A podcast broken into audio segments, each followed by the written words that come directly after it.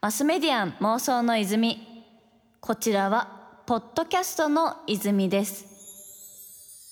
80ポイントラブ東京 FM 早川ゴミがお届けしています。ここからはゲストさんをお迎えして一緒に妄想していきたいと思います。それでは先週に引き続きですがご挨拶お願いいたします。はい、えー、マスメディアン妄想の泉をお聞きの皆さんこんばんは株式会社ファブリック東京の森雄一郎です。よろしくお願いいたします。よろしくお願いいたします。ちなみにあのこれはふとスタッフから聞いた話なんですけど今公開中でもう話題沸騰の映画「天気の子」の描写の中で森さんのオフィスが出てたってこれは本当なんですか？これね本当なんですよ。どどう出てたんですか？ちなみに。えー、と僕もあのもう公開されてすぐあの見に行ったんですけど、うん。全然前情報知らなかったんですけどあれ代々木が舞台なんですよあねそうですね。はい、それであの代々木のあの、まあビルの屋上がすごく、はいあのまあなんですかキースポットなんですけどうち実はその対面側のあの線路越えたところがオフィスなんですよね。そうだそうなんですよねなのであのもう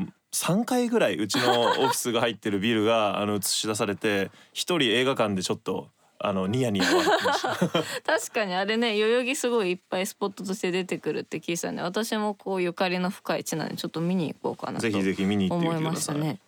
まあそんなあのファブリック東京の森さんは先週もあのキャリアについてとかこれまでの原点の妄想についていろいろお伺いしてきたんですけどちょっと今日はまたいろいろな妄想をして明るい未来へのヒントにしていきたいと思っておはい、よります。ろしくお願いします。で最近あの私が気になってるのがですねこう上海のオフィス街に行っていたらもう昼の時間帯なんかめちゃくちゃ車が来て車というかバイクですねもう20台くらいですかね集まってでもう人が続々出てきてご飯をピックアップしていたんですよね。でなんかこういわゆる宅配食が増えてるっていうのは聞いてたんですけどなんかこんなもうオフィスの前で渋滞するくらいいっぱい人がいるの衝撃すぎてちょっとそこら辺のまあ宅配食だったりとかそれこそ森さんがツイートで注目してるとおっしゃられてた部分についてお話ししていけたらいいなと思っております。はい。なんか森さんがそのツイートで特にあのこれから暑いみたいなこと話されてたと思うんですけどそれはどういった内容でしたっけ？えっ、と実際あのフィンテックですとか D2C って言ってあの最近スタートアップだとあのビジネス領域だとすごく注目されている分野があると思うんですけドそうですね。れどもフィンテックがファイナンステクノロジーで、まあ、お金とテクノロジーとかですね、まあ、そういった形でいろいろなこうビジネスモデルが増えていると。そうですね。なんですけど実はあのあんまり注目今までされてなかったけれども実際にお店を持たないでレストランをやるゴーストレストランが実は今一番伸びてるんじゃないかっていうツイートをしたらですね、結構あのいろんな人にあの反響がありましたね。私もそれ見ましたよまあゴーストレストランというのはその今までは店舗の席数がある意味でこう提供できるお客様の数を絞っていたというのが飲食店のモデルなんですけど、まあ、それを超えることができるって部分で宅配をベースにした展開をしているレストランって形でゴーストレストランという言い方になってるんですけど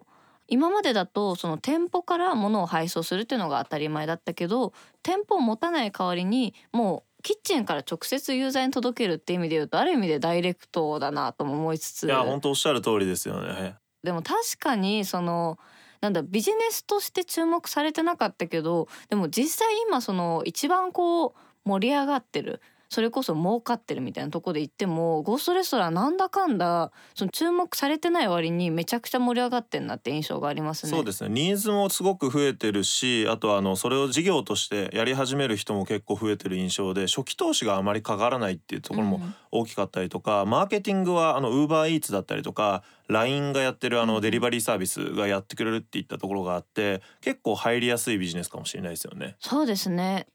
まあ、ゴーストレストランスタートするのすごく簡単で、まあ、基本的にはその飲食の営業ができるキッチンですね。でキッチンの認可がおそらく確か必要なはずでそれがあの水場が何個あってとかそういう基準があるんですけどそれプラス衛生管理の免許でできるはずなんでこれもそこまであの薬事とかと違ってハードルも高くないのでとりあえずその免許さえ取れていれば、まあ、保健所からの免許さえ取れていればあとは簡単に登録できるという形なのでそれこそあのフリマサイトとかあとオンラインでアクセサリーとかを売るような感覚でスタートできるのかなと私は思ってますね。あのなので結構ブランド化してるお店も結構増えてますよねサラダのお店とか、あとはそのカレーのお店とかもうそれこそあのシックスカレーっていうあのゴーストレストランすごく今流行り始めてますけれども、流行り始めてますね、はい、なので D2C のあの小売りのブランドだけじゃなくて D2C のゴーストレストランみたいなのもなんか文脈としては面白いかなと思っていてうん。注目してますね。増える気がします。それこそあのシックスカリーに関しては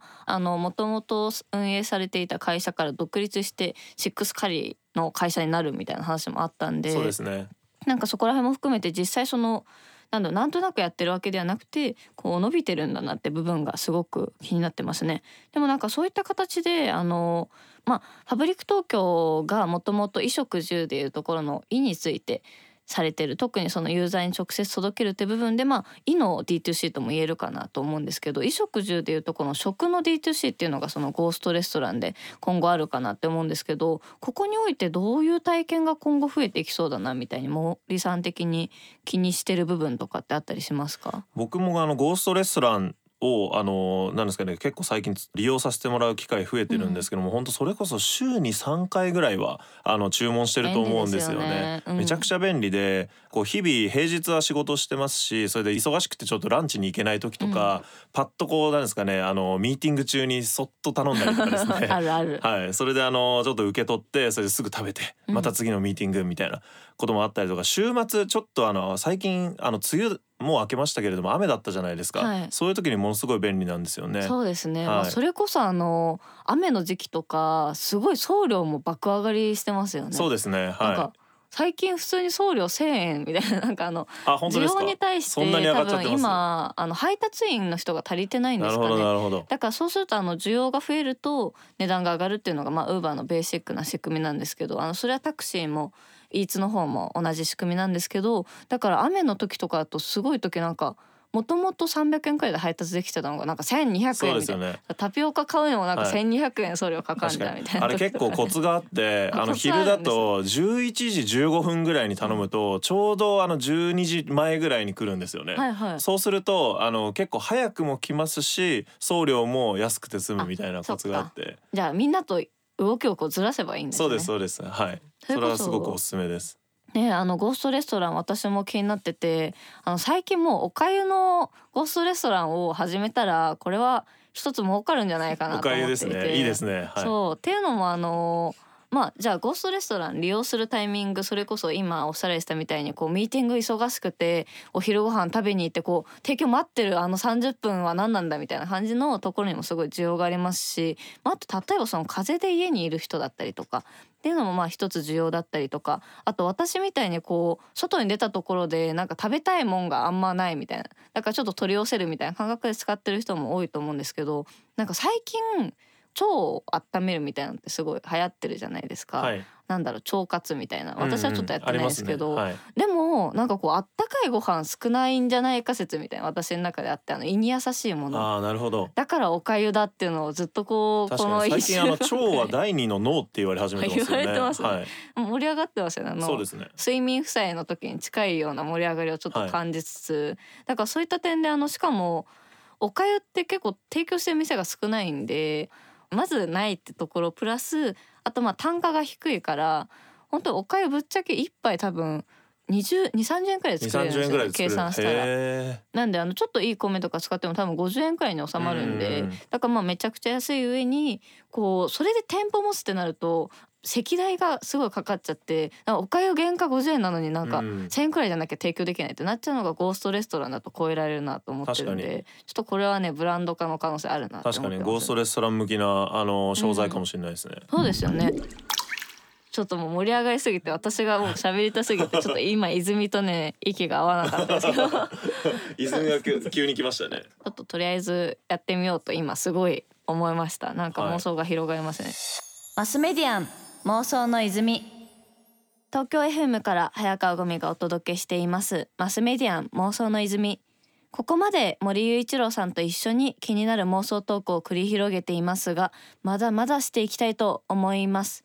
そしてちょっと後半は衣食住でいうところの衣と食について話したので住環境の住についてお話できたらなと思うんですけど、はい。住とテクノロジーって部分で言うと今どういったこう動きがありますかね？最近だとあのインターネットベースだと Airbnb とかあとはあのオヨうんうん。っていうこう不動産をこうどんどんこう住み替えていけるようなそういったあのサービスとかも結構流行り始めてますよね。増えてますね、はい。なんでそれこそあの今およ私も使ってみてるんですよ試しに。あそうなんですか。あそうそう使ってるんですけどめっちゃ簡単ですね。あの、水道だったりとかインターネットとかがもともとついていてで家具とかもついてる家に審査とかも結構スムーズに。で敷金礼金とかも関係なくパッケージの金額で入れるというサービスが、まあ、およというサービスなんですけどちょうどその1ヶ月前くらいに私普通に家引っ越したんですけど、はい引っ越す時の頓挫さのやばさ。とあの例えば水道開設しなきゃとかなんかいろいろこう移転しなきゃとか手続き多いですよね。そう超大変なので、まあ、なんかそういったところをこう一括でやれるのがまあおよと捉えてもいいのかなと思っていて